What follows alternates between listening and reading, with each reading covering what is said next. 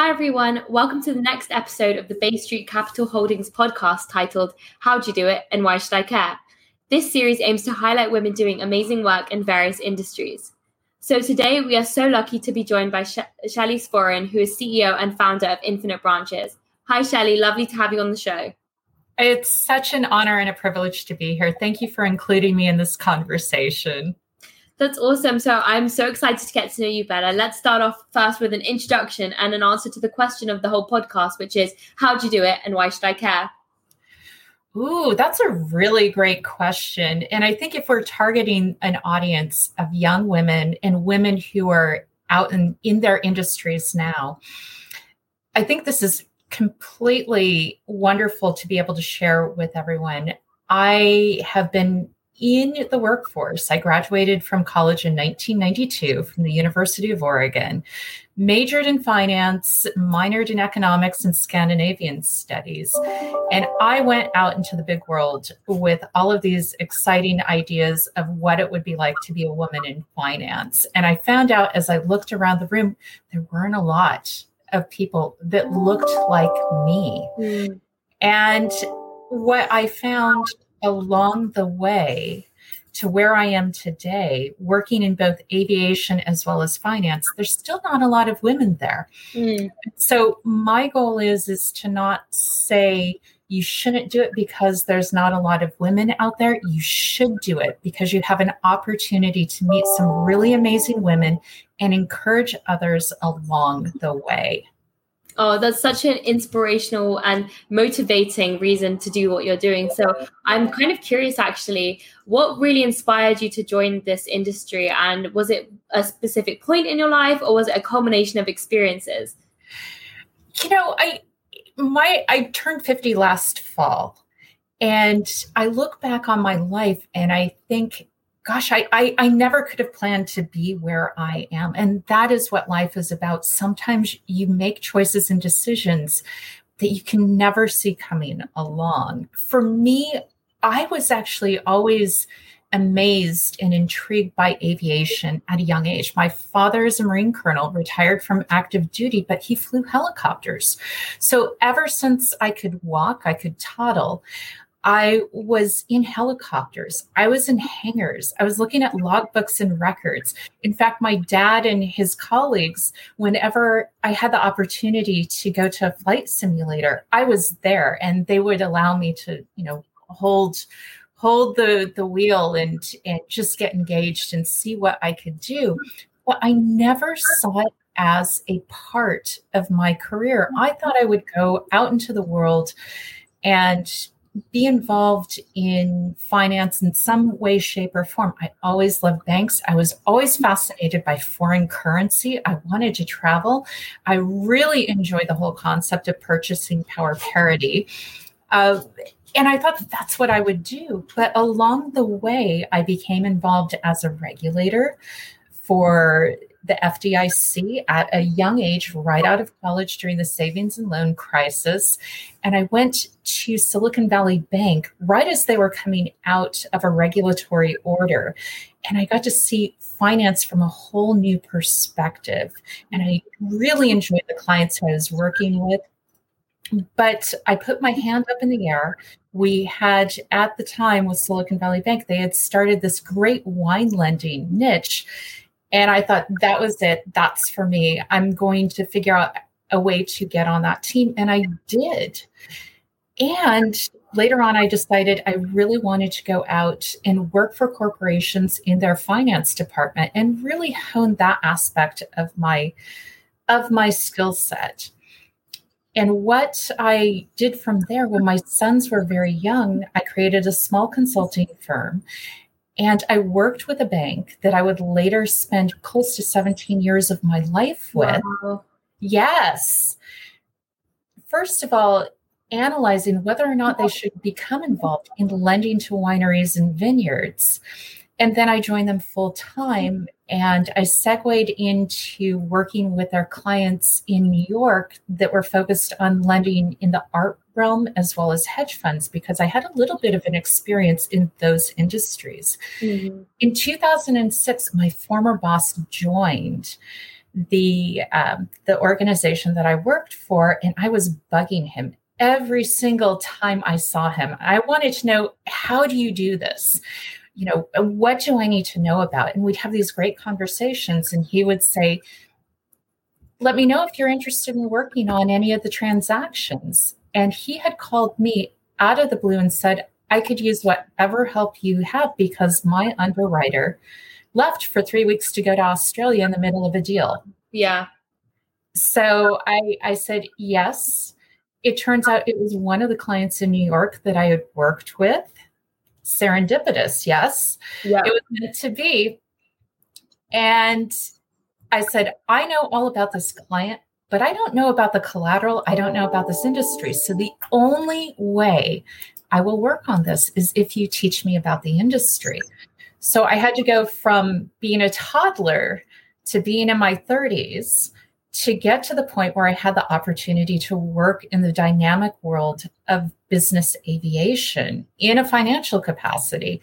And that's how I got involved in doing it. It was a series of wonderful serendipitous events. Yeah.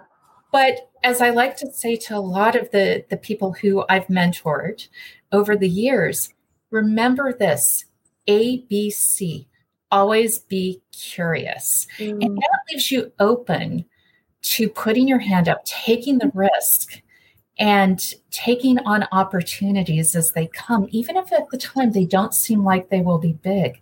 So in 2007, I started working in the aviation industry, and I was filled with questions like you wouldn't believe, because I knew nothing is going to be as I initially think it's going to be. So I just have to empty my mind, understand that I'm going to make mistakes, but it was an opportunity to grow. Mm-hmm. That's awesome. So it seems like you kind of obviously had that outreach opportunity initially, and you had a lot of exposure to the aviation investment industry, which is quite niche, I would say. So what would you say were the best resources that helped you along in your journey? I think one of the best resources was something that I possessed myself, which was the ability to be tenacious in my fact-finding. Mm. And it's just that level of curiosity to say, I don't know what I don't know. So help me understand what I need to know, because I want to do this the right way. I want to learn how to do things, as they arrive. And that forced me to make email and phone relationships with people who had never met me, didn't know my story, didn't know what I was capable of, who had, on the other side of the phone, been in the industry for years. And so there's a bit of reverence, there's a bit of humility, there's a bit of confidence that goes into it as well. And all of those things work together over time as you're going out into the workforce and you're building your reputation. Those are some great skills and building blocks to take with you whenever you approach something new. Everyone has been in a situation where they've done something for the very first time. And understanding that these great people who you have the opportunity to speak with, they've been where you are at some point in their career. And that humanizes the relationship that you have with them. For sure. And obviously, tapping into your network and speaking to people, as you mentioned, who have already been in the industry is super helpful resource when you're starting out. But were there any lessons that, nobody mentioned to you or that you wish you would have known before starting off in the aviation investment industry? Ooh, that's a great question. I don't think anything can really prepare you for it. Sometimes you just have to dive in and just figure out, okay, things are going to change. What I will say, in an industry that is so subject to regulation, both in the US as well as abroad, it's great to build out your resources. What COVID has done extraordinarily well, we're having conversations with people on webinars, there's town halls, there's access to communities if you look for them online now. And I hope that stays around as the world starts to open up again. Yeah. But if anyone has a great sense of what they should look at, if they're curious about the aviation industry, and they can only pick one site to bookmark, I would say definitely go to Corporate Jet Investor because it branches out in so many different aspects. And they're fun. They're based in the UK, so it's got a very British wit to it. But they do have presences throughout the world. And so they come at it as at a very human, a very global industry. And even if you're not interested in the aviation world, if you're interested in other industries, look for that. You can reach out to people on LinkedIn. It's amazing to me the number of people who I've connected with during the pandemic that I had no idea existed, but because I wanted to build out my community and my network, they were really open to learning more about what I do and vice versa. That's awesome. So thinking about sort of the span of your career, actually, what would you say was your biggest failure and what did you learn from it? Well, I have a funny story on failure, first of all, before we get to my own debacles. There's a couple of things I'd love to share with the audience. When I was younger, almost half my age ago, in my mid to late 20s, when I was working for Silicon Valley Bank up in the Pacific Northwest in Portland, Oregon, we were at the team that I worked with. We were attending an industry event, and I did a double take. The gentleman who was sitting two tables over was Phil Knight, the CEO and founder of Nike. Wow. Bring Phil Knight out to an event unless you're giving him an award. And like a pro, it was unbelievable to see him get up and accept his award. And he said something rather profound to me that I wish I would have really taken to heart at that point in time. I didn't understand it in the way that he was describing it and the way that I do today. Mm.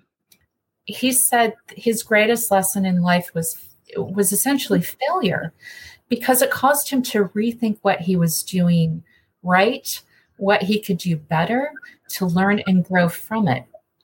There have been a lot of studies over the past few years that you learn more when you make a mistake and when you fail.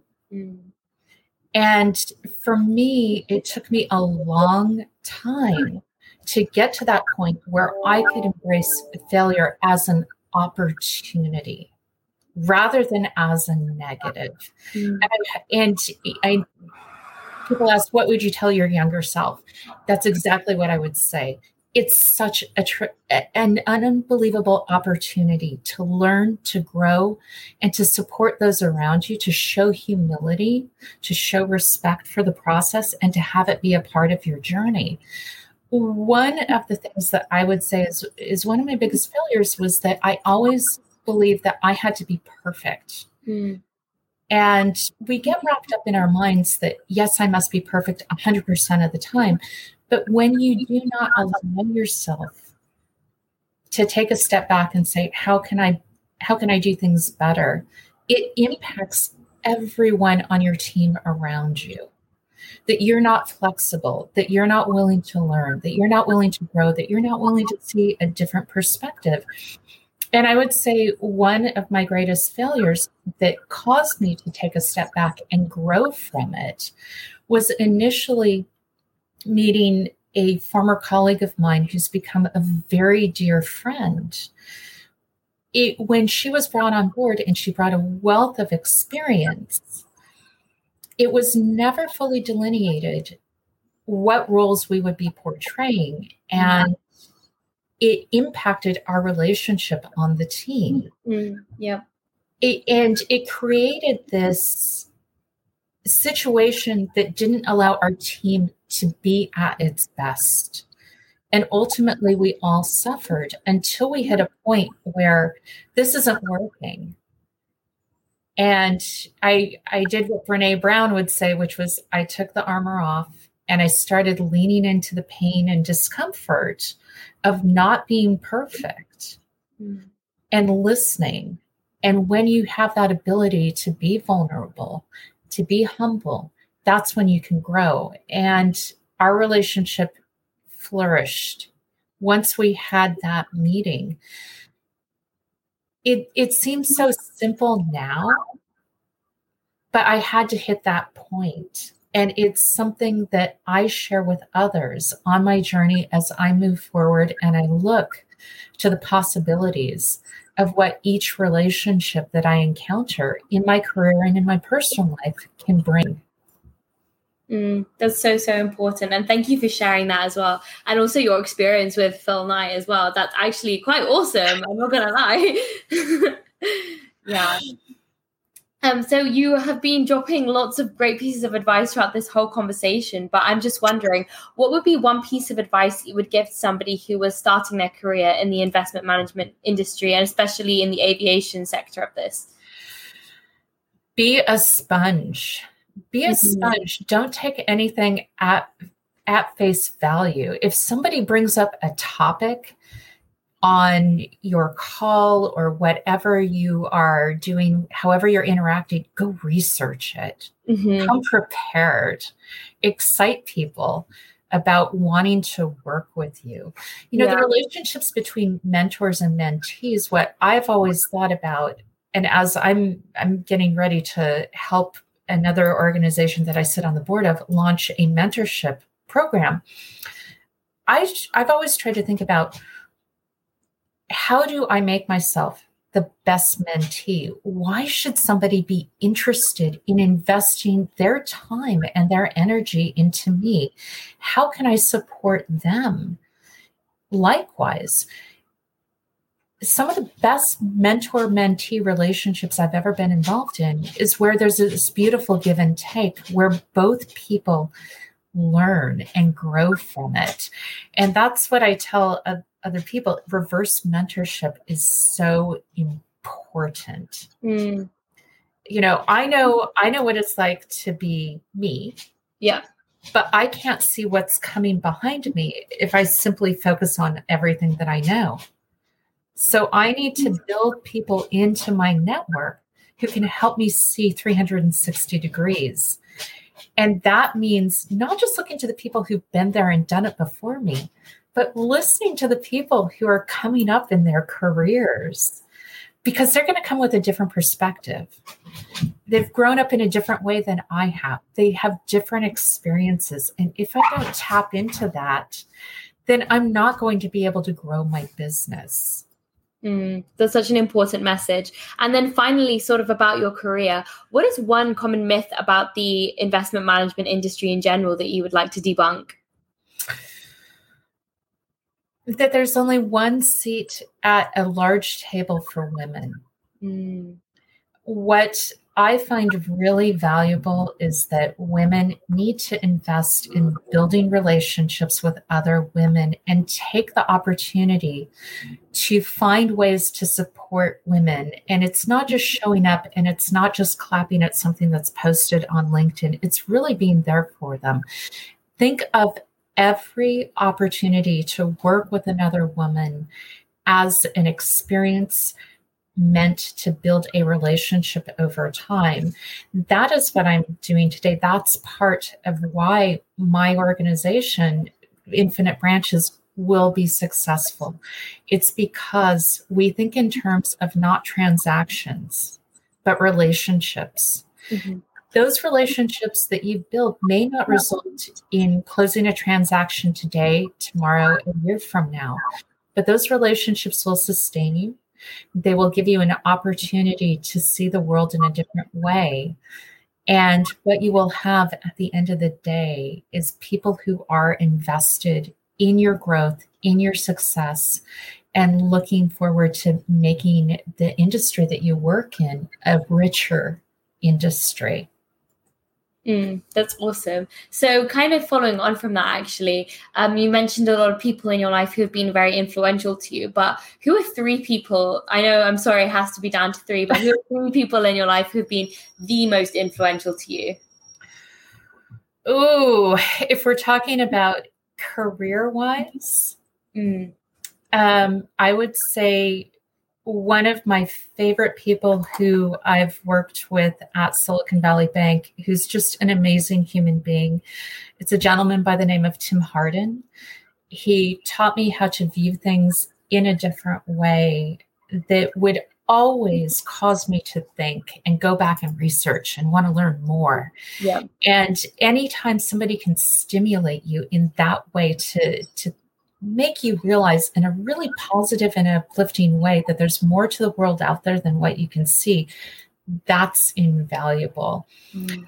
I have to say my husband, who we're coming up on 28 years of marriage, 30 years together. He is my true partner in life, and he complements everything that I do, and he can gently direct me in a way that nobody else can. We truly do complement each other.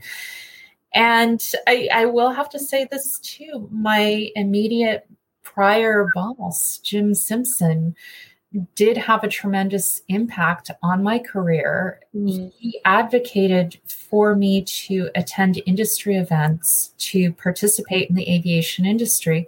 Sometimes the budget wasn't there for the company to pay for it, so I would pay out of my own pocket, but he completely supported my decision to travel, to invest in myself, and become somebody who others want to talk to in the industry.